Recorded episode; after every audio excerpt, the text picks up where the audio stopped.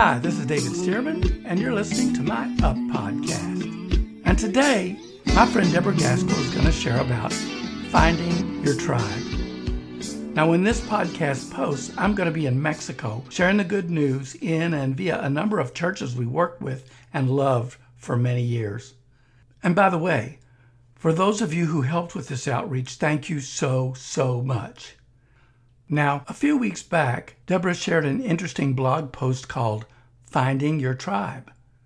And it was so fresh and interesting that I thought, I'm going to have to do a podcast episode on that. But then I thought, why not just have her share it with you? So that's what we're going to do. It's an interesting subject, you know, and often overlooked by Bible teachers. But friendship skills are important because friends are important, even to our spiritual walk. Think about it. God is a friendly God. He certainly has his tribe, right? Like Father, Son, and Holy Ghost. And that's why I think he made humankind, because he wanted more friends, more people to love. I mean, after all, God is love. And here's the thing we are made in his image. So we were made to love, and we need him to love, and others to love as well.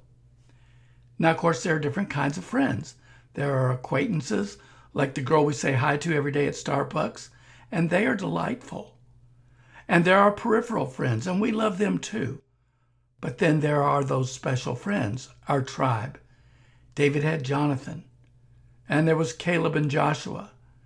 Even Jesus had Peter, James, John, Mary, and Martha, right? But those, those were different kinds of friends. They were the kind who really get you and you get them.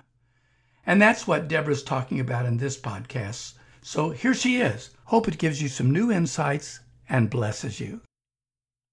It is so rare to find that person you just click with, that one you find intriguing and you have a desire to get to know them better. But when you come across one, you know it. I like to say it this way there's a spark. I can meet 100 new people I can be friendly to them, kind to them all, but at the end of the day, I know when I've bumped into someone special. Today, I guess we'd say it this way those special people make up our tribe. Now, the only reason I even started thinking along these lines is because, to my surprise, I was looking at a photo of a group of people I've known for years. We've hung out together, we've gone to church together, we have similar interests, and I like them all. But when I looked at that picture, I instinctively said inside myself, This is not my tribe. That reaction really surprised me, and I thought about it all day. But on the other hand, I have a few people in my life I feel exactly the opposite about. I mean, I have friends who live halfway around the world. I have friends who live a thousand miles away in completely different state, and I might go a long time without seeing them. Yet I feel more near to them than those I see on a regular basis. With the ability to meet people online, it, it's kind of the same thing. You can connect with this large number of people on social media friends, friends of friends, friends of no one, distant acquaintances, maybe even find some long lost relatives. Yet when you come across that one person, that special individual the one you are curious about, and you think about them on a whole different level, now you know you found a potential tribe member.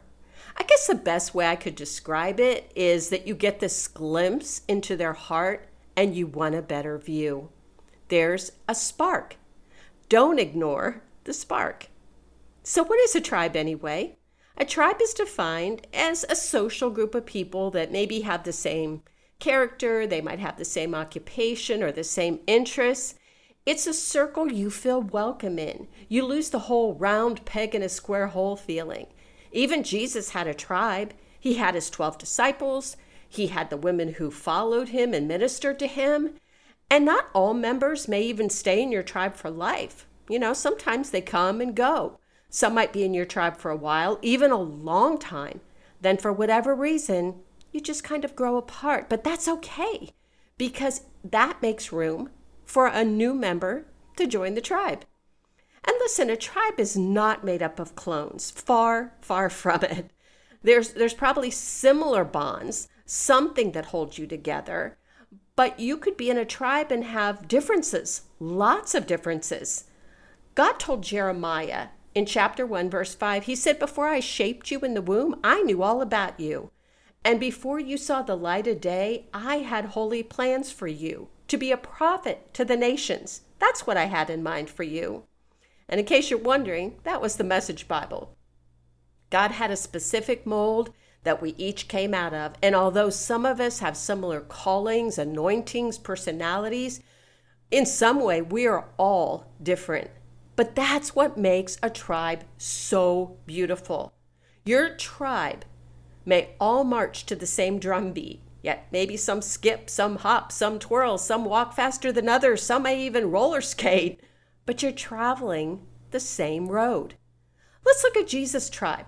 Okay, a tax collector, fisherman, a woman who previously was full of devils. Imagine the dynamic, imagine the conversation in that group.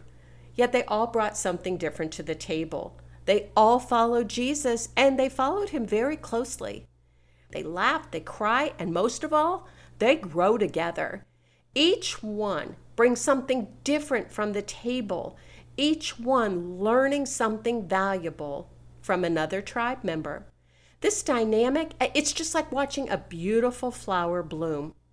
So, how do you detect, though, when someone's not a part of your tribe? Well, let me ask you this when you're around certain people, do you ever feel like that square peg in a round hole?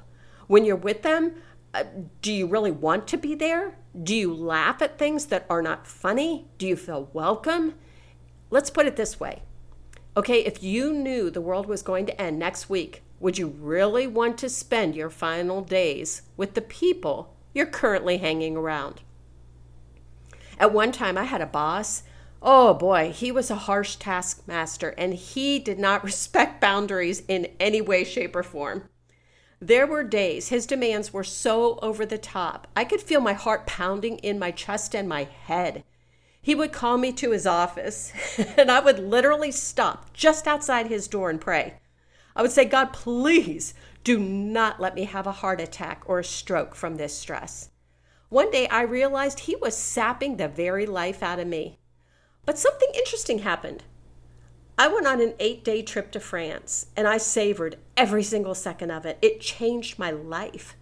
I knew I could no longer go back and just simply exist to put more money in this man's pocket. He was not my tribe.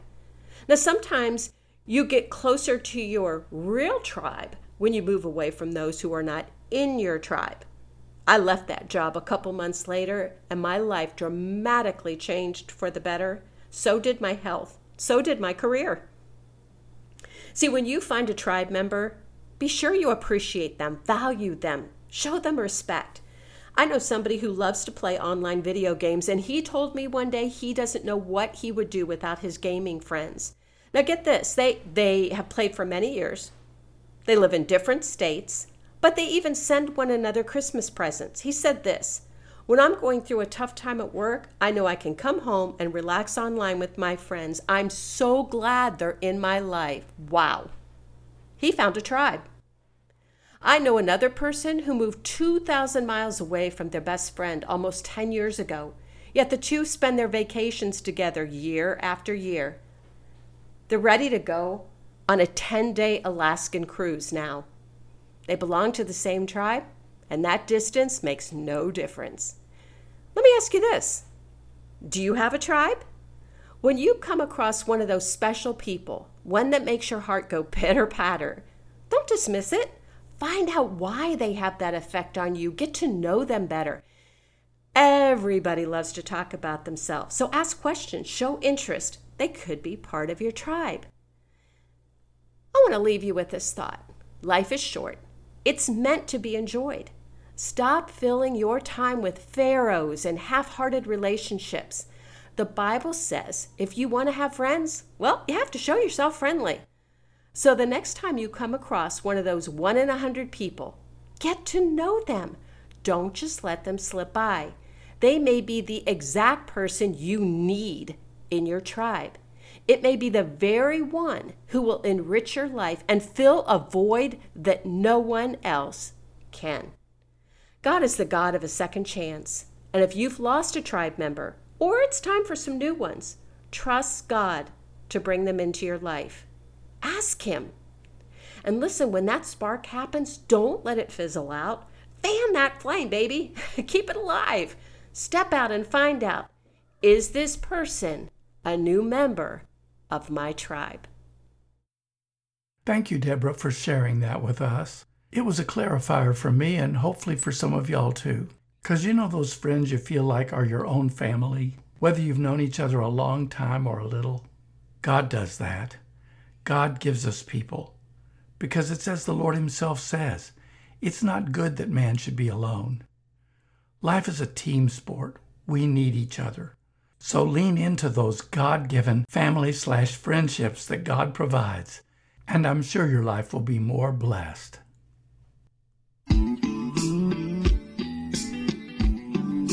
David Stearman Ministries is a missionary ministry. We work to take the good news of Jesus wherever we can, from the jungles of South America to Mexico to the Philippines, over the European continent, and places beyond. And we'd love it if you'd partner with us in this task. Offerings can be made online at davidstearmanministries.org. Thanks so much. I hope you have the best day ever and up day all the way.